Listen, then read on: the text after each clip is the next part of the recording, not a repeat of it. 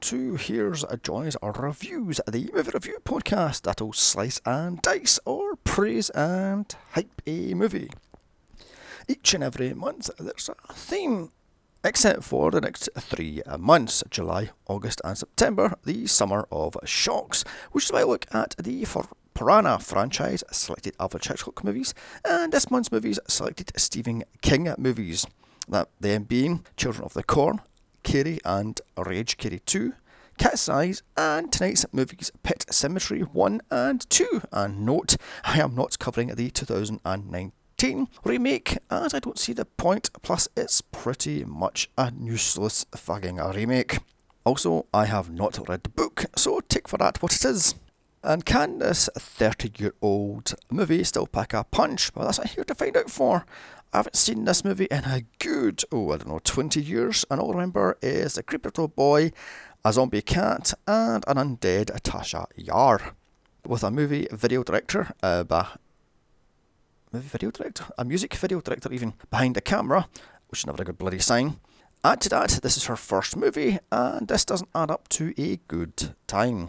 With its $11.5 million budget, this thing pulled in 57.5 million, starring Dale Midkiff, Denise Crosby, Miko Hughes, Fred Gwynne, and Brad Greenquist, directed by Mary Lambert. At the plot, a young doctor and his family move into their dream house in Maine. After a few months, their one year old son is run over by an 18 wheeler due to the fact the house looks onto a road connecting to the busy highway. Luckily, or unluckily for him, an old man across the street knows of a magical cemetery. That brings things back from the dead. Now, his little son is an undead killer. When his wife dies, he buries her, and she comes back too. Will he ever learn? Why didn't he build a bloody fence? How do you know your cat is possessed? After all, aren't you just vicious, nasty, selfish, disgusting creatures anyway? Hmm, let us find out. The movie opens up on a Paramount logo, and all I can think of is Friday the 13th. After some plain black and white text, up pops the misspelled title of Pet Cemetery. And then we see shots of said area with a fuck ton of dead pets. This area must be a fucking a serial killer's haven for crying out loud. I mean, what am I saying here? It's Stephen King's Maine. Of course, it's a serial killer haven for fuck's sake. I mean, there must be about 60 graves. I mean, Christ almighty. I love one of the graves says, quote, Biffer, Biffer, a hell of a sniffer. Until he died, he made us richer. How charming is that? And what the fuck? It says the dog was three year old. Like I said, serial killer for crying out loud. Cut to a speeding 18 wheeler as it rushes past the dream house. Uh, first thing I would have done when viewing this house is ask why there's no fucking fence around the house. After all, these truckers drive past here at ridiculously high speeds and are either drunk, high, or even worse, sleep deprived and an autopilot. Then I'd ask to build a fence around a bloody house and also why the fuck would you build a house next to a fucking busy road? I mean, for crying it's literally on the fucking road. There's no area for. Oh, moving on. Up pulls a family in a 1988 Oldsmobile Cruiser and can we say National Lampoon's Vacation led by Dr. Lewis Creed, played by Dale Midkiff of Time Tracks, The Crow Salvation, and a boatload of soft core sex movies. I mean, ugh. This role was supposed to be played by Bruce Campbell. However, the studio uh, wanted a more handsome lead, so went with Dale. I don't know how got the worst of that one, Bruce Campbell or Dale Midkiff. Uh, and this ticked off Mary Lambert as she thought he was too hot to play the role, and had to reshoot scenes because of, quote, Dale's sex appeal. Moving on. Not saying he's an, an, an, an ugly, unattractive person, but they had to reshoot because she thought he was too hot. I mean, uh, next is Rachel Creed, played by Denise Crosby of Dolly Dearest, Star Trek Next Generation, Deep Impact, Itsy and a boatload of Star Trek stuff because Tasha Yar. Their daughter, Ellie Creed, uh, played by twins, Blaze and Beau Berdahl, although Blaze gets most of the credit. And finally, their young son, Gage Creed, played by Michael Hughes, of Kindergarten Cop, New Nightmare, Spawn, Mercury Rising, Baby Geniuses, and Clockstoppers, and he was only three in this role. Finally, we have Church the cat. And note, he is not a Russian blue, but a British shorthair. Also, there was several cats used for different things, such as hissing and attacking things, and blah blah blah blah blah. Swinging on a rope swing, Ellie sees a path that leads into the woods. The rope snaps, dropping her on her ass. Screaming in pain, both parents run over, leaving Gage all alone to almost be run over by a speeding 18 wheeler. The first of many, many 18 wheels in this bloody movie. Luckily, the neighbour across the street saves him last second, said neighbour being a Judd Crandall, played by Fred Gwynne of The Munsters, Car 54, Where Are You? Secret of My Success, and My Cousin Vinny. And note, Fred had to dye his hair white for this role, saying as soon as he put on his coveralls, he was in character. And I've got to say, his Maine accent is fucking superb in this. In fact, he steals this bloody movie, him and the little kid. And moving on. He takes a shine to Ellie instantly, uh, but I won't read too much into that yet. After all, he may just be a nice old man. He warns Lewis to be careful of the road as trucks speed past here all day and night. Then why not buy, uh, sorry, build a fucking fence or petition the state to move the fucking road? I mean, for fuck's sake, surely the fuck when he get a viewing of this house for buying it, the fucking realtor must have said, "Oh, by the way, that road is busy as fuck." I mean, but I think putting a fence up. Jesus Christ, this fucking movie. This movie is entirely Lewis's fault.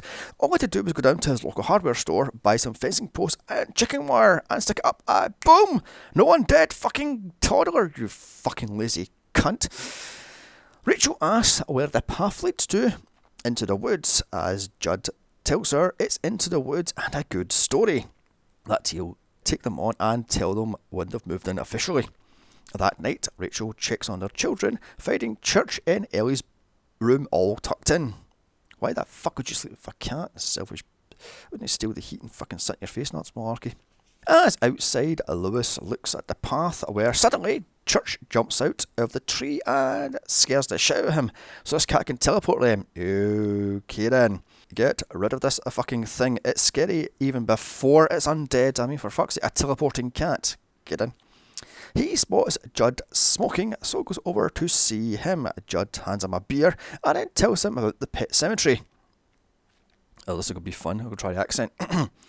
Quote, that damn road killed all cats and oh god, that was terrible accent. All the cats and dogs mostly. Uh, how do you explain the goldfish, rabbits, and hamsters and the birds and the such? Like I said, serial killers. the next morning, we meet the nanny, Missy Dandridge, played by Susan Blommaert of Edward Scissorhands, Stay Tuned, Mouse Hunt, A Good Marriage, and John Wick Chapter 3. She has an awkward talk with Rachel, saying she's jealous of her because she married a doctor when she is indeed unmarried herself. She also complains about stomach issues and just drops that. Moving on. Later that day, Judd takes the family to see the pet cemetery, and great family out in there, I must say.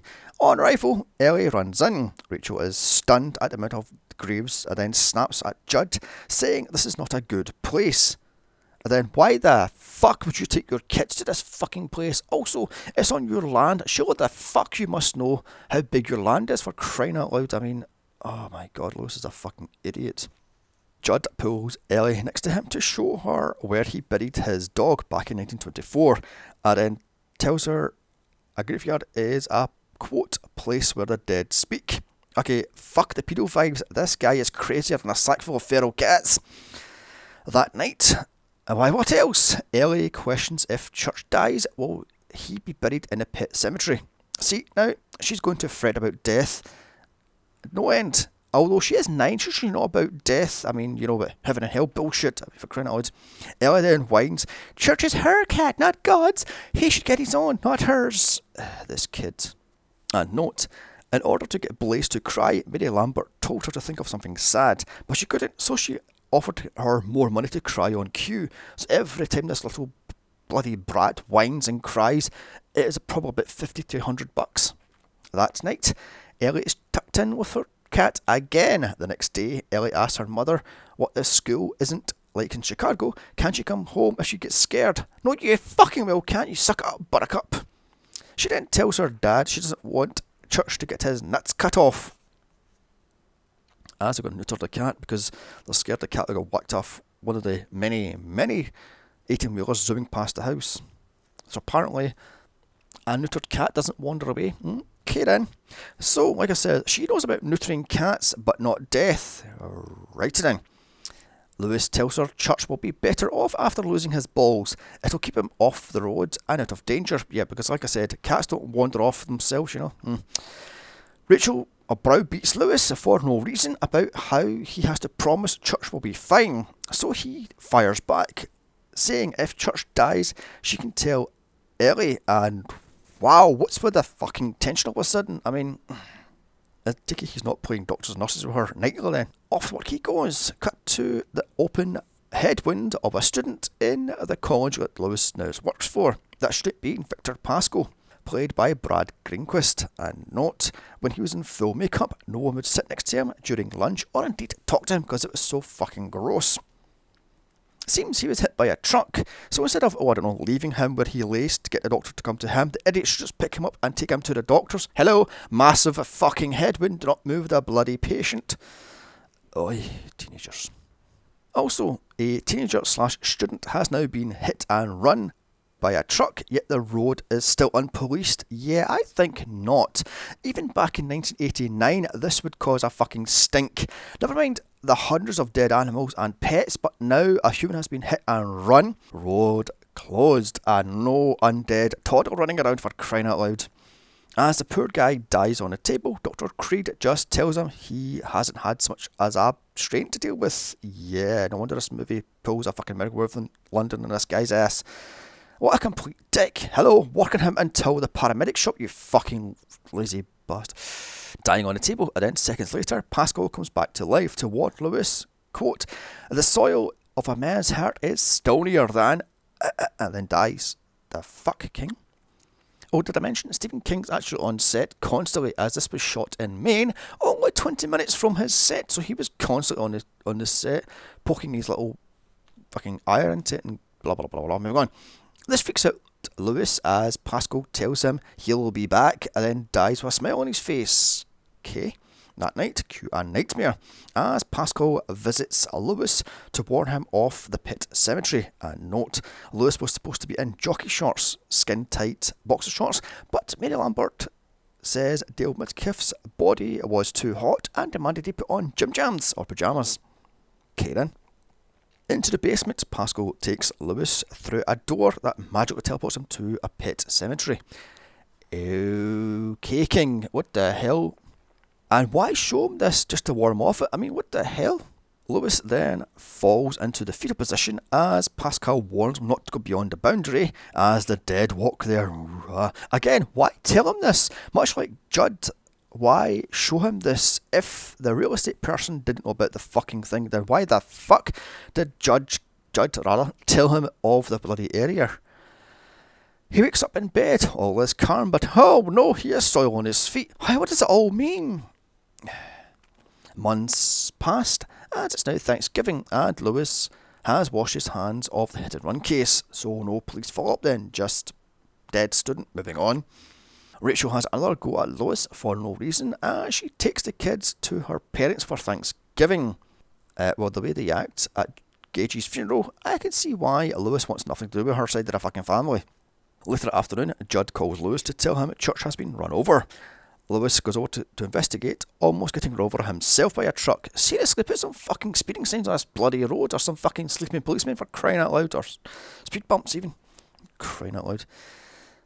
I mean, there's not one bloody sign.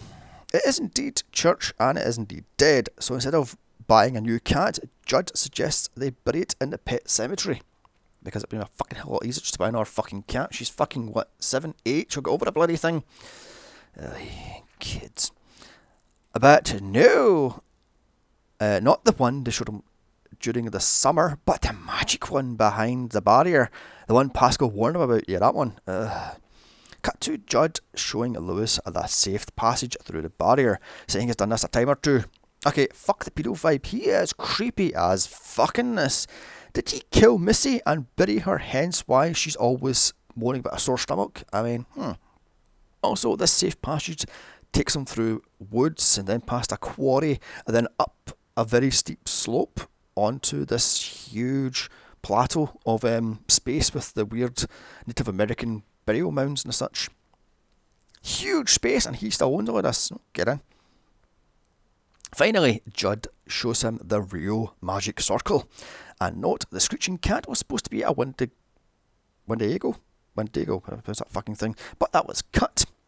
Wendigo. Yeah, Wendigo. Also, Mary Lambert sees Pascal as a good angel, where she sees Judd as an evil angel, hence why he probably killed Church to show Lewis the real evil cemetery to have more undead for his ranks. After tramping through the woods, then through a quarry up a fucking mountainside, finally they arrive at the Native American burial grounds. And fuck that, just by our bloody cat, she's fucking seven shook over it. Uh, Judd tells him uh, this is the Micmac Indians' burial ground. Racist much king. Okay, to know, is this a real burial mound or is this just for the film? Anyway, Judd sits down to have a smoke as Lewis buries church. The sun sets. Lewis is still digging. Just how hard is it to dig a fucking shallow grave, for Christ's sake? You're in your 20s and you're relatively buff. Seriously, it takes him all fucking night.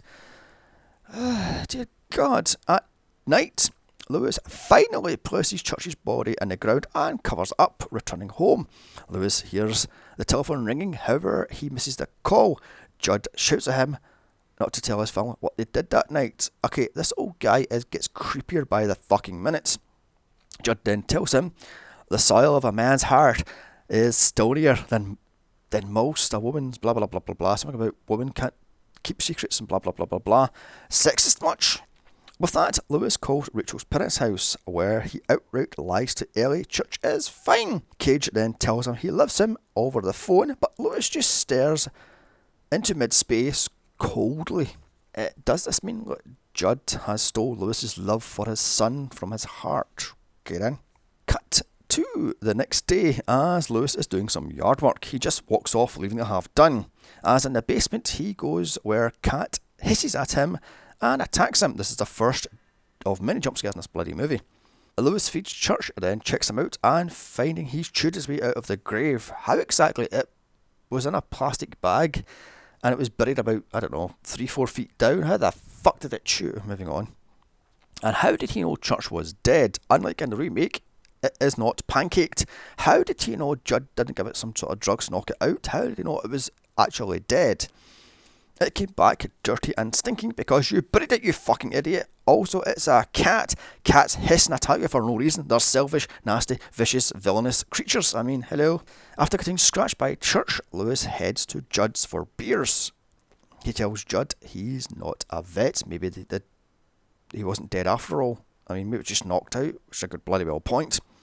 However, Judd points out the cat's neck was snapped uh, show don't fucking tell because the cat looks perfectly bloody fine. Just a little bit of KY stuck to it and a little bit of mud around its face. Cut to Judd telling Lois a story of how his dog Spot came back after its death.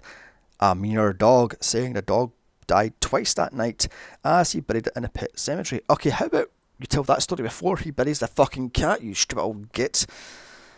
Oh my god, this movie. Lois asks if anyone has buried a person. Judd spits out his beer, saying, No, why, Howard? Cut to Lewis in a bath. Okay, if Mary Lambert didn't want to sexualise Lewis, then why show him in a bathtub? Couldn't they have done this jump scare with him in, I don't know, in a bed, fully dressed, or in the kitchen, not naked in a fucking bathtub, where the fucking camera is only millimetres away from the fucking root of his dick, for fuck's sake? Uh, Church drops in a dead mouse into the bath, and this scares Lewis. He then chases away the undead, pissed off cat, dripping wet and bollock naked. Seriously, love, you don't to. Uh... Hello, not a good idea. The cat could have got its revenge and not cut you. cut to a private airport as Rachel's family's private plane lands. Lewis is greeting with Lewis greets his family with flowers in hand. Over to her dad to ask, Where's Church? adding, She had a dream Church was run over and dead. Oh. okay, she's psychic then. What am I saying? Of course she's psychic. She's in a Stephen King movie. All this needed was a greaser bully, a religious nut, and a writer for King's Full House. Bingo! Cut to Church in the house looking for food and absolutely stinking. Ella complains Church is stinky and asks if cats can get shampoo, with Rachel saying, Why, yes, you can, but it's pretty expensive. How is it, you cheap bitch? It's like a buck ten in 1989. Buy the fucking kids some fucking cat shampoo, you cheap bitch. Moving on, cut to Missy hanging herself over the pain in her stomach. So instead of seeing a doctor or going to hospital, she kills herself. And I know hospital bills are expensive in America, but Jesus Christ, love. Next day, Judd is at the burial mound. So did he rebury Missy then? What the fuck? As a Stephen King cameo, playing the priest that buries Missy. Uh, she killed herself. No Catholic burial for her. No, that's a sin.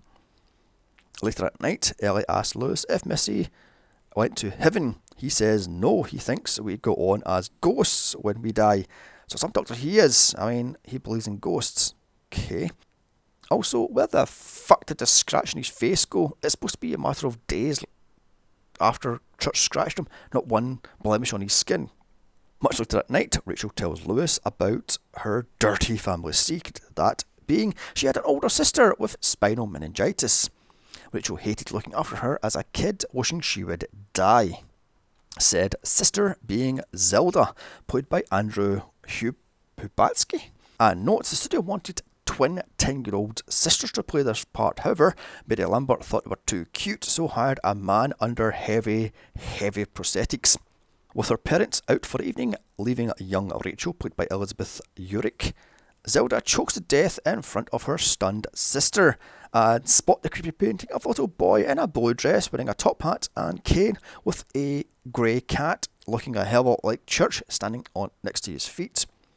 Rachel runs out of the house screaming and then bursts into laughter because she hated her sister and wished she would die, blah blah blah blah blah. With that, Lewis hugs her, saying he hates her parents even more for leaving their insane daughter in her hands. He then goes and gets her a volume, because of course. The next morning, as a truck leaves the depot, as a driver sings the Ramones' Sheila is a punk rocker. Meanwhile, down the road, Gage is flying a kite. One thing before I continue it's awfully sunny for being late November, plus the trees are fucking still green. Hello, they could have fucking filmed this in autumn and May, fucking July or where the hell they filmed this fucking thing. I know where this is going. Gage is run over by the truck. Lewis can't deal with his grief, so buries him only to come back an undead baby. Why is Gage dressed like Stu from Family Guy? I have no idea. Ellie, being a jealous little shit, whines, Why can't she fly the kite? After all, Gage is a little numb shit. Uh, just as she says this, Gage drops the kite line just as after it and is run over by a speeding truck. All because A. Lewis didn't put up a fucking fence and B. Elliot distracted both parents by being a jealous little fucking brat. Thankfully, we don't see Gage go splat. We do, however, see a baby sized converse coated in blood roll in front of the camera as Lewis screams, No! To the skies. Cut to flashing pictures of Gage as a newborn, then of his first, first birthday in a sailor suit, the one he's actually buried in. Also, the one that's in the painting eerily. Lewis is poring over Gage's pictures, picking out some for a collage. Judd comes downstairs telling Lewis Rachel's finally asleep from the volume, so he's now drugging the wife now. What the fuck? Comes downstairs with a picture of Gage in a wagon, with her pulling it, saying she'll carry this until God brings him back. Cut to Gage's funeral as Rachel's dad has a go at Lewis, blaming him for his grandson's death, and then gets into a fist fight with him, knocking over the coffin. Okay, mate, I get you're angry and upset, but there's a time and a place, and it sure ain't your grandson's fucking funeral. Sure, blame Lewis for not putting up a fence or fighting of the state to move the fucking road, or at very least put some fucking speeding zones up the fucking road. About who in the actual fuck has a fist fight during a fucking funeral? This is bad writing.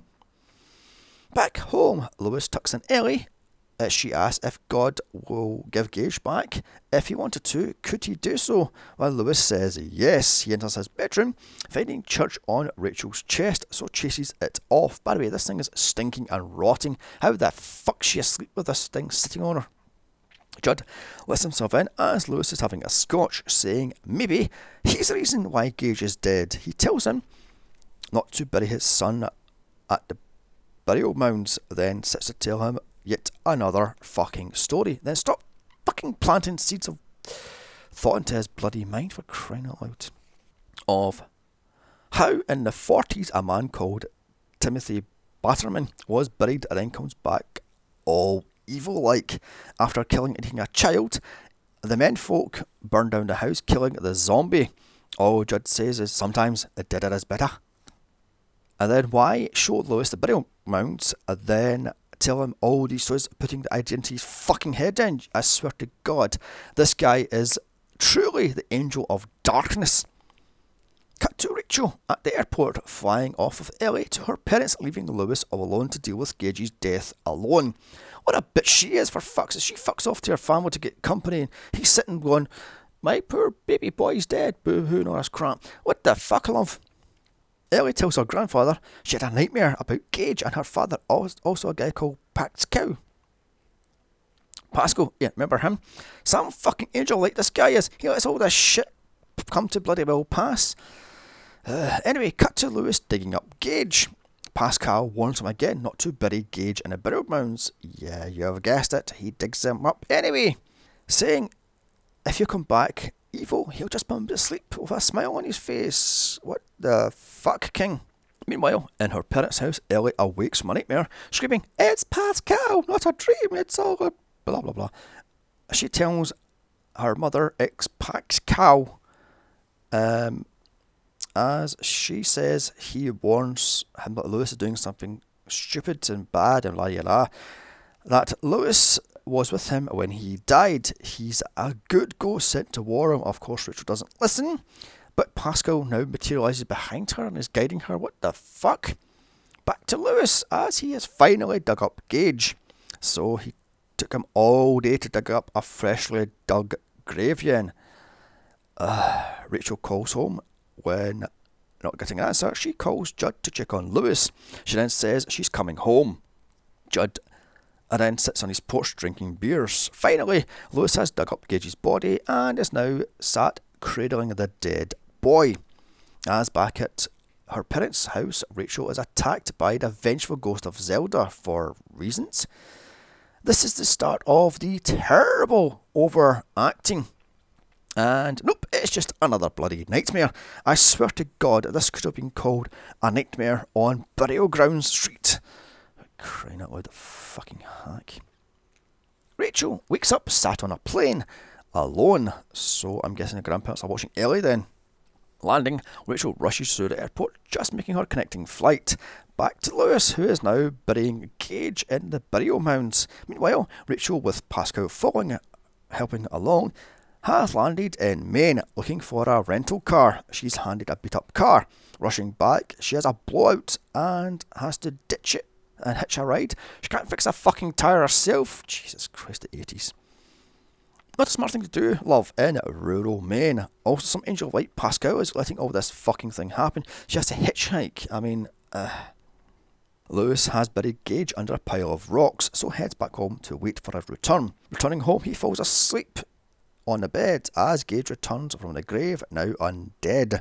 Gage, now home, sneaks around uh, with Church acting as his hellcat. He sneaks into his father's bedroom to get a scalpel, yet doesn't kill his sleeping father. Instead, he goes over to kill Judd. What the fuck movie? Judd sees the little muddy footprints, follows him into a bedroom, where from under the bed, Gage slices his ankle open and then rips his mouth open and then bites into his neck, ripping it out.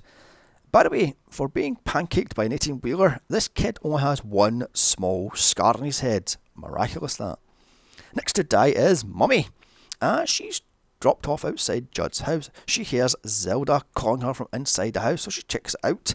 Where inside Gage is waiting for her, but not before a cheap jump scare as ah, Zelda bum rushes her. The acting in this ending is fucking terrible. Ham over cheese with a side of waffle. Gage, now dressed as a painting, top hat and all, kills Rachel by I have no fucking dare have he killed her, but he kills her off screen. Louis awakes from a nightmare and then gets a call from Gage with First I play with mommy, then I play with you. Creepy as fuck. Going over there, armed with a needle full of drugs. First, he takes out Church by injecting it in the ass with some unnamed drugs. And now he can take on the toddler from hell. So, no notice it for you then, you little shit. Louis enters the house finding the walls coated in slime and moss. But it's all a dream, it's all in his head. What the fuck, Mary Lambert? I know you're a bloody music video director, but come on, love. Scary. He continues following Gage's voice and giggles, finding the killer tyke in the attic. He flies out attacking his father, but when I see him, I mean a doll. Gage gets the best of his father by stabbing and then biting him until Lewis throws him against the wall and then injects him with some unnamed drugs, with Gage's final words being, No fair, Daddy, no fair. And with that, he burns down the house, unhanging his dead wife. He buries her in the burial grounds. She returns with half a face missing and stabs him in the back as credits roll. So that was Pet Sematary. Far too many flashbacks and weird fucking dreams. Uh, the effects are good, however, the acting is way OTT. The cat and Gage steal the show. Lewis is a fucking idiot. I mean, why the hell would he bury the wife of a new Gage came back and Church came back evil, the fucking moron. I'm going to give this thing a, I don't know, 6 out of 10. Still, stay right there for Pet Sematary 2. Let's find out if I want to be buried in this pet cemetery. Uh, what can I say about this one? Well, I don't think I've seen this start to finish. All I remember is this having a weird sex dream with a wolf, and Ed, for one, wanted to bang his mother. With the same director in his seat and pretty much nothing connected to the first movie, this came out three years later. Uh, the sole reason why Mary Lambert came back to this movie is to show what goes on in a teenage boy's mind. So this is what she thinks teenage boys think of then. Want to bang their mother? What the fuck? With its $8 million budget, this thing pulled in 17, so let's just dive into this fucking thing get over and done with.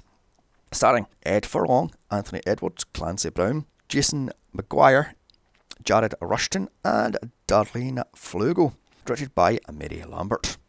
The plot rinse and repeat from part one. Ugh, if I must, here we go. After his mother's shocking death on a movie set, a teenager and his father move back to her hometown to set up a new life. Things go from bad to worse when the teen is bullied heavily in school. His one friend is controlled by the sheriff's his ship ah, say that again. His sheriff stepfather. One night, he kills the pet dog.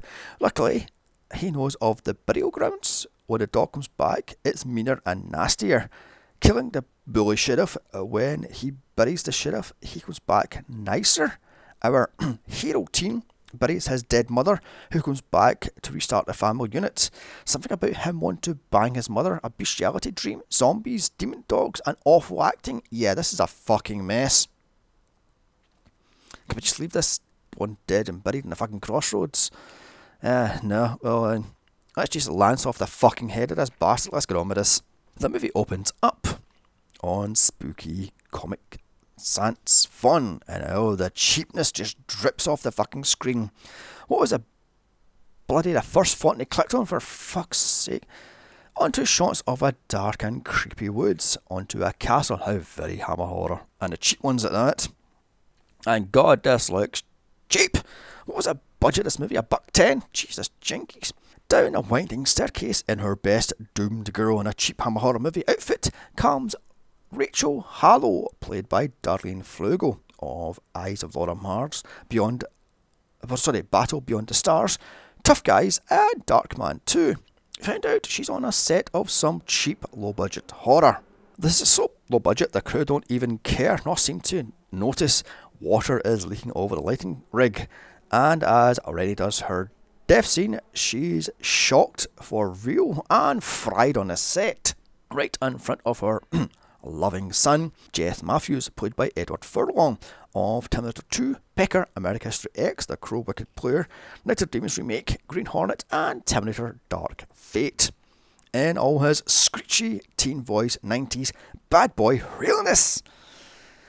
Seems he's trying to get mummy and daddy back together as they're estranged. Too bad. She's in for a positively shocking time on the old set then. Cue the screeching "Mom," which drove me nuts during Terminator 2. You know, as good as Terminator 2 actually was, this would have been 10 times better if John Connor was cast at 50, not a screechy fucking 10 year old for crying out loud. I'm sorry, I know Rennie's death is supposed to be sad, but it's hilarious the faces she pulls and the terrible quick cuts make this laughable, not shocking or scary.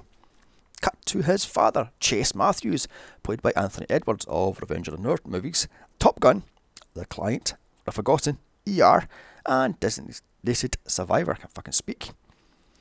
As he puts down a dog, he's a vet. Okay, I'm calling bullshit straight off the bat. A, why would an actress date and marry a fucking vet? And B, why the fuck would you go to a vet called Dr. Chase?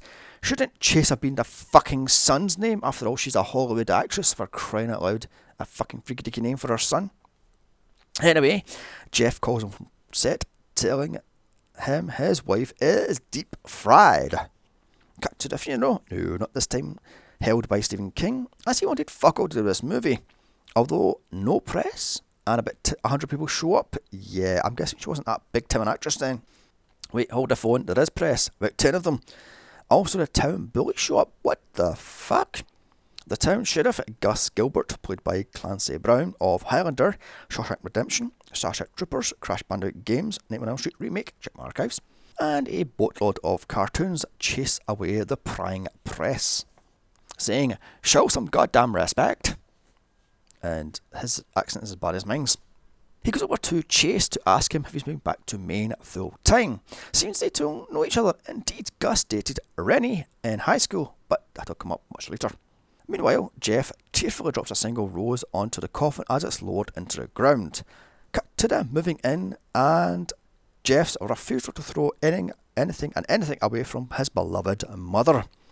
As their housemaid nanny, Marjorie, shows up, played by Sarah Trigger, she comes round to help around the house. She looks eerily like the dead mother as she's trying to get into Chase's pants. Also, she was a fan of Rennie apparently. Once all moved in, Chase takes Jeff to check out his new office in downtown Derry. Oh, sorry, I mean Ludlow, Maine. By the way, this is the exact same fucking set that's used in bloody Derry and fucking It, chapter 1 and 2, the modern one that is. By the way, this is a 24 7 vet. What the fuck sort of small town has a 24 7 vet uh, on call in a fucking van for crying out loud? Uh, in this all but abandoned office, they find a box of feral kittens, which Jeff wants to keep. Who put the kittens there? Where's the mother? Who cares? His dad tells him he can clean out the kennels and he can keep one of the kittens. In walks the town fat kid, Drew, played by Jason McGuire, with his pet wolf, Zowie, who tries to eat the kittens, but Chase saves it. Zowie has claw marks on his nose from trying to eat rabbits. And I never thought rabbits had claws, I mean, for crying out loud. Also with Drew is his stepfather, the town sheriff, who's a little tough on him because of wicked stepparents. That's why, and this is fucking badly written and lazy writing at that. Also, he's tough on it because he wants Drew to, to buck up and toughen up and stop being a fat little slob, moving on later. Gus then out of nowhere tells Jeff he used to date his mother, and ought to say the least, that he took her to the prom and the blah blah blah blah and this malarkey. She was the first one he had in this malarkey. Also, the accents in this are pretty rough, none are as good as Judd from part 1. The next day at school, the bullies, led by Clyde Parker, played by Jared Rushton, of Overboard, Big and Honey Shrunk the Kids, introduce themselves to Jeff. And you can tell he's a bad boy because he's got a one little cross eating and a half mullet. By the way, Jeff took the kitten to school. The fuck? The other bullies are Brad, played by Reid Binion, and Stevie, played by David Rashasek. I pronounce his name. They steal the kitten and run off with it, threatening to kill it under the wheels of their bike. A pushbike at that. To an all expense spared pushbike chase as Jeff chases after the bullies. I love the fact that Clyde is supposed to be 14, yet he has a full on 5 o'clock shadow on this, for fuck's sake. I mean, they could have shared him at least. Jesus Christ. Uh, this exciting chase takes them past the pet cemetery, past the Creed house, even though it's nothing like the one in part one. And I should say, this is filmed in Georgia, not Maine. At the pet cemetery, Jeff finds a cat in a birdcage. What the fuck? Moving on. Make a passing remark about how the Creed murders, and then tell Jeff this is where the dead rise, and he should dig up his mother and bury her here. And wow, laying on pretty thick there, aren't you, movie? I mean, really? I know bullies are cold bastards. Come on, you fuck. A day after his mother is buried, they pick on him. Calling him celebrity boy, you know, this crap. What the fuck? To a fight scene, which is basically Jeff and Clyde rolling on the grass as others look on. Yeah, bullshit. In my experience, the others would be laying into Jeff. But nope. Two punches and Jeff is KO'd. With that, they leave Jeff to get the cat back from the pet cemetery. The burial mounds are calling him from beyond the barrier. Ooh, spooky. As Drew, who is one of the bullies, comes back to see how Jeff is. Yeah, bullshit. Drew's a little oh, fat tub of shit. I don't think he would be friends with these bullies. In fact, he would be prime target number one. Indeed, to call him fat, fat boy constantly through this bloody movie. Why the fuck's he hanging around with the bullies? this movie's terrible. He then tells Jeff he wishes Gus Gus, rather, would die, pointing out it's his, his stepfather, not his real dad. We get it, he's the evil step parent. Moving the fuck on. Cut two rabbits humping. Hey, I don't like this shit, so look at me. As Gus looks on with glee, what the f- assumes he's a rabbit breeder and sells these things for £10 a pop or $10 a pop. What the fuck? He then locks up the cage, putting on the electrical fence, what the fuck? He does. He is aware that the chicken, uh, the chickens, the rabbits touched the chicken wire and they were electrocuted also. I mean, what the fuck? Returning home, Jeff tells his dad how shitty his day at school was. Cut to Drew as Gus tells him to put the wolf outside. Then we meet his mother, Amanda, played by Lisa Waltz, who Gus is all over, much to the disgust of Drew. They sit down to eat dinner. Why, what else but rabbits? But of course. Drew smacks mouth Gus, who doesn't stand for this shit, and tells him he will smack him across the bloody well mouth. Again, laying this sound pretty thick, aren't we not, movie? Cut to Jeff watching a movie of his wife's, some sort of shitty fucking B movie. And she gets killed on screen. By the way, why the fuck is, what's his name, Chase dressed like Steve Jobs? Moving on. As Jeff asks his father, would they get back together again? With Chase saying possibly. Yeah, useless there. Back to Gus, who is trying to put the rabbit in the hole, so to speak. A too bad Zibby wants some rabbit for himself. For dinner it is. As Gus hears this thing and chases away the dog, shooting it with his rifle. Deep inside the woods, Drew finds Zowie almost dead, and God, Gus is a great shot. He shoots this thing clear in the guts from about, I don't know, 50, 60 yards, but even aiming the fucking gun, he just shoots it wildly and it gets the dog. The next morning, with Zowie now dead, Drew asked Jeff to go down to the burial mounds covered in fucking blood. Yeah, how about no? How the fuck does he know about these burial mounds? After all, they said the Creed murders was just a ghost story as this thing happened several years earlier. Gotta say, the puppet of Zubby doesn't look anything like the fucking dog. How the people thought this was a real dog and called animal cruelty on the film crew is beyond me. This thing looks fucking cheap. I mean, it looks like a fucking sheep with spray painted black for crying out loud, not even a bloody wolf. Also, the battlegrounds look completely different from part one. It takes a fat kid like Jeff only a matter of minutes to bury Zibby, but it took a fit man like Lewis all day to bury church. Right it in. Cut to later at night as Gus finds Drew walking all alone in the middle of the road in the middle of the night and gives him a ride home. In the back of the fucking truck, you know. Charming. Much later that night, the hound Zowie has come to feast on the rabbits. Amanda checks out the noise and brings the undead wolf in. She sticks into Drew's room. Yeah, love, this dog is filthy, has demonic red eyes, and it's foaming for the mouth. So just stick it in for your own way, son. It's fine. What's the worst that could happen? Did you want zombies? Because that's how you get fucking zombies. Ugh. It is also oozing from the bullet wound from where it was shot. Okay then, nothing to see here. Moving on. There's no undead fucking zombie dog here then. Chase is called to deal with the undead wolf, taking it away to be tested. As back home, Jeff has a dream about his mother sitting on a rocking chair with a wolf head on her head. The fuck? He then wakes up only to be pulled away from his mother as the room elongates. Okay, who the fuck's picked my coffee? What in the name of fuck is this? A Nightmare Street light? Oh dear God. He wakes up finding Zowie sitting on a chair, growls at him, and he just falls back to sleep. Yeah, how about no? Three days later, at the vet's office, Chase peels away Zowie's bandages to reveal the same oozing with pus wound. With Drew asking if he'll be fine. Yeah, because a hole in your wolf oozing pus is a good sign, you idiot. I love the fact the dog is licking the bandages for the strawberry slip used for blood. I just love that little fact. It's licking the bandages. Chase then checks for a pulse, finding a none. He takes a blood sample and then puts it in a cage. Wait, so you've had this dog for three days and this is the first time you give it a checkup? Is that fucking vet you are, mate? Jesus criminies. In the cage, Zowie eyes up the kittens for lunch.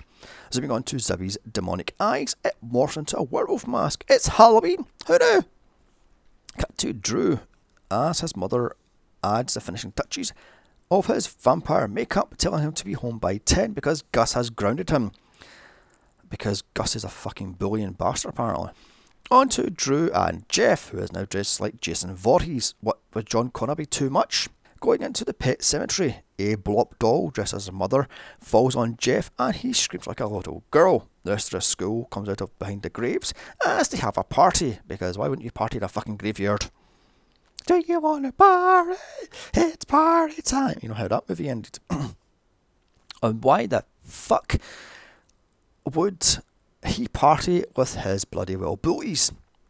Gus returns home early, who all but smacks around Amanda for letting her only son go out trick or treating on Halloween night. The fucking monster that she is. How dare she let her son go out and have some fun, for fuck's sake. So off he speeds to find him, leaving her to finish her beer, probably the sixth of the fucking night. And what the fuck does she see in him for crying out loud? At a bonfire in the cemetery, Clyde is telling the story of the Creeds, adding Lewis went completely bug nuts and dug up Gage. Ellie went completely insane, killing her grandparents. For that, she's in the local mental institute, but she escaped that night. Ooh, how very Michael Myers. Gus, and that, by the way, that bit goes absolutely fucking nowhere. I mean, ridiculous. And why the hell did they put Ellie in a fucking nuthouse? I mean, could you not had Ellie the star of this fucking movie? I mean, for crying out loud, six or seven years after the events of Pet Sematary, she comes back to the town to face her demons, literal demons in this case. I mean, who killed her mother? Herself? Moving the fuck right on. Gus shows up to break up the party. As they all scatter, Drew is caught. I love the fact that these kids are all supposed to be 14 and drinking beer and whiskey. Yeah and no. A, this is America, drinking age of 21, although in saying that, Clyde, Clyde does look 18. And B, whiskey and beer for your first drink. Yeah, I think no, try cider. Gus punches Drew full on in the face and then goes to beat him with a gravestone. Wow, movie. Just wow. Zabby runs in to stop this and rips out Gus's throat. Jeff asks if he's dead. No, mate, you can survive that fucking throat, you stupid fucking idiot. So instead of, oh, I don't know, calling the cops and reporting a dangerous wolf named Zowie, Drew and Jeff bury Gus in the burial mounds. Now we have not only an undead wolf, but a douchebag undead zombie sheriff to deal with. Yay, can this movie get any worse? Well, yes, it can. Returning home at God knows what time in the morning, Amanda asked Drew where he was with the lame ass joke of, We had to ditch Gus, that's all. No movie, that's a bad movie. Leave the bad jokes to me. That's a bad movie. And stand the corner, face the wall. Uh, Jeff returns home and Chase chews him out, saying, It's a school night! Uh, you're not supposed to go out partying and drinking, yada yada yada, at 14. Except Halloween was on a Saturday in 1992, which was my last trick or treat. Aged 13. All the little whiny mummy's boy does is give him the stink eye and then head off to bed because she's a bad boy and he's like drinking about. Oh, fuck off. Yeah, no, you just killed and buried not only your best friend's stepfather, but the town sheriff, knowing farewell he'll return evil. So I think sleep will be the last thing you fucking do. Oh, God. This movie's so bloody bad. Gus returns home begging to get in, which Drew does. He then cleans up and rapes his wife. What the fuck movie? By the way, how does he talk with his fucking throat ripped out and his vocal cords damaged? The next morning, Jeff meets up with Drew ah, as the two ride to school. I'm guessing it's Sunday school then because it sure showing fucking normal school. It's a Sunday. When he says he likes to return Gus because he's nice to him and lets him eat what he wants, i.e., dozens of bloody pancakes swimming in fucking syrup and butter. Yeah, seriously, this movie's terrible. At his office, Chase checks out his answer machine to find out he missed a call from the blood specialist, who tells him to call him. So he does, and he finds out Zowie's blood is that of a dead dog. As he checks out the kennels, he finds Zowie is gone and the kittens have all been eaten. Chase now knows Zowie is undead and is out for a hunt for him. At school, Chase finds Jeff and Drew and then warns him about Zowie as he's, quote, dangerously sick. Yeah, you fucking think? Zombieism. Hello. Oh, dear God. Cut to Chase visiting a taxidermist named Quentin Yolander, played by Jim Peck. Seems before he was a taxidermist, he was the town vet that worked on Church, even though Church was found by Judd and Lewis and buried hours later. But moving the fuck right on, he tells him about Church that years earlier he tried to save it and then tells him the dog is undead.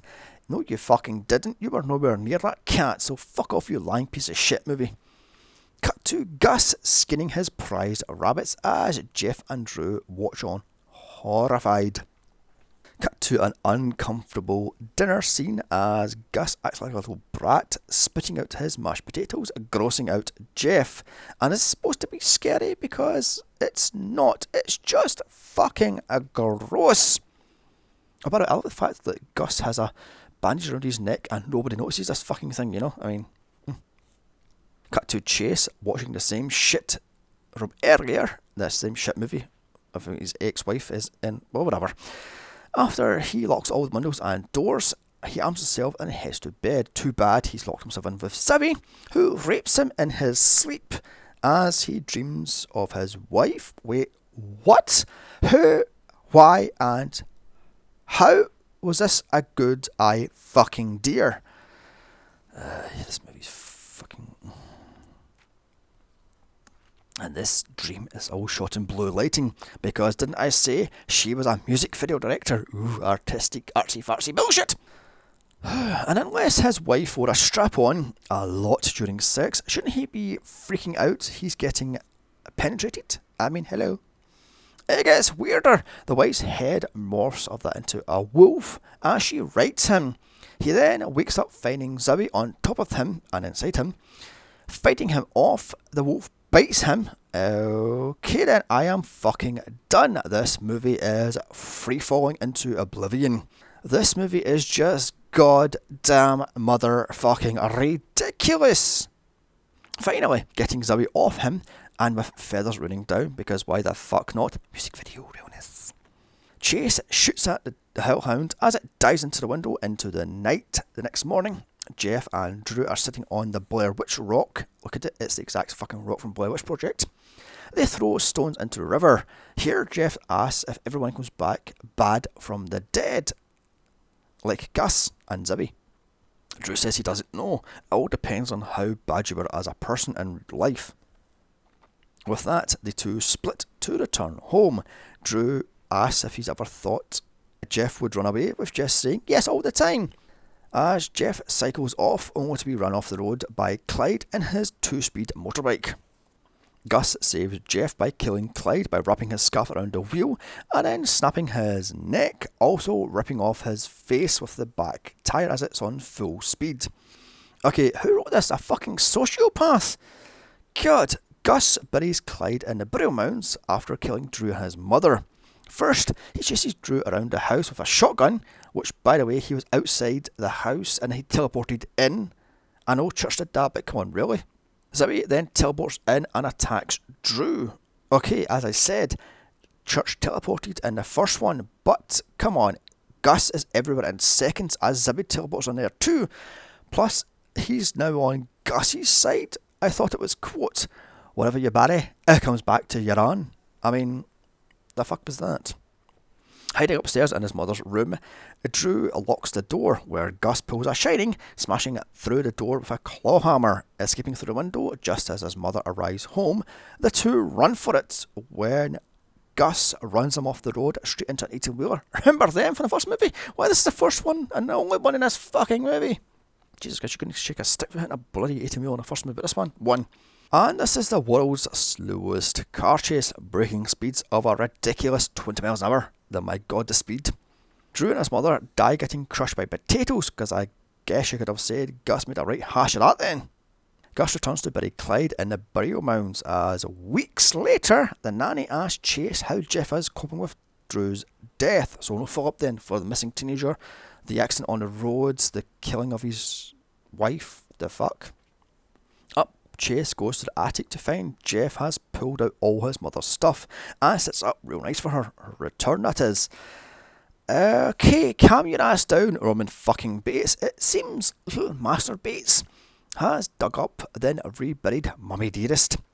And this movie has fallen off a fucking cliff and is in free fall to the bowels, the very pits of B movie shit hell. Oh my god, this movie then pulls a Halloween 78 as Chase is shown his wife's empty coffin. Okay, technically Michael moved the headstones, but still, it still works, so fuck off. Back to Norman Bates' light. He sneaks out as an Annie falls asleep on a couch to a swamp, then onto the woods and the burial mounds. So completely different fucking way to get to the bloody burial mounds then. Where Gus is waiting for him. Suddenly the burial grounds are all lush with green grass and a tombstone. What uh, in the actual fuck is Lambert smoking, drinking, ingesting, or indeed injecting? This movie is fucking buggier than bug nuts. Jesus Christ.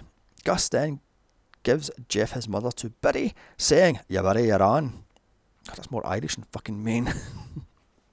Wait, you buried Clyde unless you were shagging around town. He ain't your son. How the fuck did he come back to your side? Dear God. Back to the nanny, who is awakened by a door slamming, and she's killed by Rennie with a mirror shard to the ear. Cut to Chase returning to Drew's to kill Zowie and Gus with a revolver. Zowie rips a chunk out of his shoulder, only to be shot and killed by the useless vet. Inside the house, Chase finds Gus has been taking decoration tips from Freddy Krueger, finding dead rabbits hanging, open fires, and slime covered all over the bloody walls. He and Chase fight. Gus drills into his shoulder using a power drill, and then throws him around the, the kitchen, where Chase grabs a gun and blows out his brain. Uh, Gus, that is, not his own. He then fills the body with bullets and walks off, well, limps off, fucking pathetically. Returning home, he finds the nanny is dead, as Jeff is sitting in a rocking chair with that evil Joker grin on his sick little face. My dearest is back, looking pretty good for someone who's buried for fucking months and died in a bloody electrical, fucking fire. My dearest tries to entice Chase, but he's having none of it. So Clyde comes out of nowhere with an axe and clonks the useless Chase over the head and takes on Jeff. As they fight, Mummy Dearest tries uh, sorry, trashes the attic and snaps the door, locking it behind her. Clyde bites Jeff on his shoulder and then spews over him. And what the fuck is with these zombies? I'm biting on a fucking shoulder. Hello, the neck. Hello, zombie brains. Oh, crap. So, with an eye poke of doom from Jeff, he kills his bully by ducking an axe swing, which cuts the power line and shocking the little punk in a truly mind blowing explosion. Mummy Dearest, in the meantime, has set the attic alight. With the place burning down, the movie pulls a house of wax as Rennie's face melts off. Jeff chops open the door with the axe, pulling his prone father out of the flames, leaving Mummy Dearest to burn as she screams, Dead is better! Dead is better! Dead is better! Or whatever. The place uh, burns down with her dying laughing. Cut two days later as Jeff and his father leave town. The movie then pulls a 90s soap opera as it shows headshots of all the actors that had died in the bloody well movie. Uh, but the characters, I mean, not the actual actors, the characters. As credits roll. So that was Pet Sematary 2. What can I say? This is one of the buggiest of bug nuts movies I have covered to date. This is like a bad 90s music video gone awry. Terrible effects, OTT acting that not even Clancy Brown can save. Dumb, and it's a complete acid trip into weirdness with bestiality, Oedipus, teen bullying, rape, and abuse themes. This goes off the rails fast, and yet it is in love with its own weirdness. Again, why not bring back Ellie as a teenager and deal with her demons, so to speak? I'm going to give this thing a woefully pathetic a 1 out of 10. I suggest you don't watch this piece of shit. It's fucking atrocious. Still, come back next week as I wrap up the Summer of Shocks with Cat's Eye. October is House on Haunted Hill. November is Night of Movies. And December is End of the World Movies. So don't forget to like, share, comment, and subscribe. Also follow me on Twitter at Here's Johnny's Pod, where you can vote for what movies I will cover if I put the bloody polling up, that is. or email me your movie suggestions to here's a Johnny's reviews at gmail.com. Also, check out my second podcast, the Schlocky Horror Podcast Show, where myself and Eric from his podcast, Two Bearded Losers, look at all things B to Z.